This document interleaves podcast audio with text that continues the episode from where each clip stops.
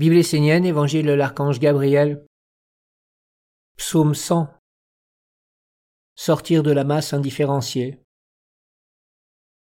Depuis des milliers d'années que les hommes vivent sur Terre, ils sont multitudes, ceux et celles qui ont cherché par tous les moyens à se libérer de la roue des réincarnations.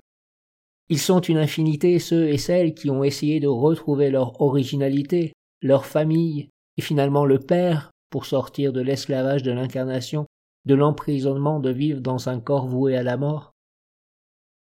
Très peu ont réussi à se libérer et à ne plus se réincarner. Ceux-là sont parvenus à payer leurs dettes, à couper les liens qu'ils avaient créés, consciemment ou inconsciemment, de génération en génération, et qui les enchaînaient à l'ombre, au côté sombre. L'homme qui vit dans le monde et veut se libérer de ses chaînes doit connaître deux points essentiels. Le premier point est qu'il doit être conscient de la réelle nature et de l'enjeu de son passage sur la Terre. Il doit savoir pourquoi il est sur la Terre et se concentrer sur sa véritable mission, être conscient qu'il est en chemin. Seul le nom qu'il porte et l'œuvre qu'il accomplit déterminent son futur, son degré de liberté et son voyage vers les mondes supérieurs. Il doit aussi connaître les mondes qu'il rencontre, leur véritable nom et leur vrai visage, les identifier, il ne doit pas se lier avec ce qui emprisonne l'homme, ce qui alourdit la dette et enchaîne dans l'esclavage. Un jour la note lui sera présentée, il devra payer. S'il ne peut rembourser, il sera emmené. La deuxième clé essentielle consiste à comprendre que l'homme fait partie d'un tout.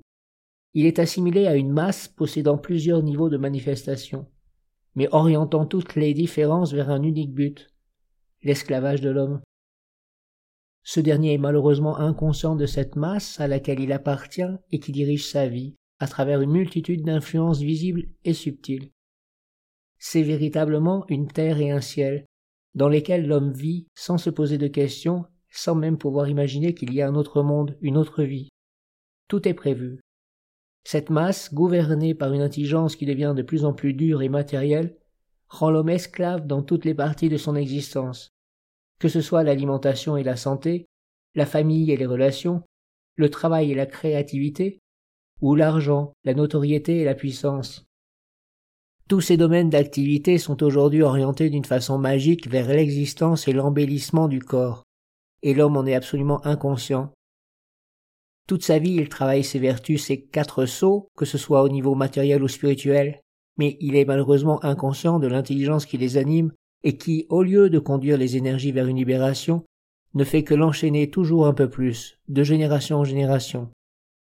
Il finit par devenir une âme errante et essaie, de vie en vie, de se raccrocher à tout ce qu'il trouve, à tout ce qu'on lui propose pour avoir un moyen de se libérer.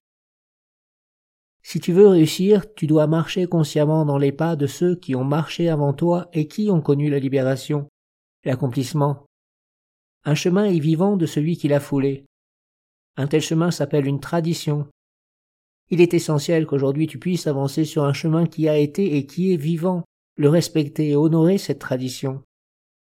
Bénis les êtres qui ont ouvert les portes, qui ont cheminé et créé un espace vivant de leur propre existence. Sache que si tu marches dans leurs pas, tu ne chemines pas seul, mais que tu es avec eux. Sois digne d'être leur compagnon. Ne te permets pas de faire n'importe quoi en leur présence, et pense à ceux qui chemineront après toi et qui marcheront dans tes pas. Lorsque l'on fait partie d'une tradition, on œuvre pour ceux qui ont cheminé avant soi et l'on veut réussir pour ceux qui viennent derrière. C'est la beauté et le respect véritable. Seuls ceux qui retrouvent le chemin laissé par un libéré auront les moyens, le plan, les directions pour poser eux-mêmes leurs pas vers l'accomplissement ultime. Ils pourront se nourrir dans un monde supérieur et vivre avec lui à travers un nouveau corps de manifestation. Les quatre sceaux de la nation essénienne doivent être activés dans la vie réelle de l'homme. Les Esséniens pourront alors vivre dans des mondes plus grands, sans se de dettes, sans tisser de liens, pour finalement se libérer progressivement de ce qui relie à la mort et à l'esclavage. Le sceau du travail deviendra une œuvre pour la victoire d'un monde impersonnel, et l'homme se libérera progressivement de l'envoûtement du corps. Il en sera de même pour les sceaux de la santé, de la famille et de l'argent. En les activant en accord avec la tradition, l'homme ne se nourrira plus et ne vivra plus sous la dépendance inconsciente des lois du monde extérieur.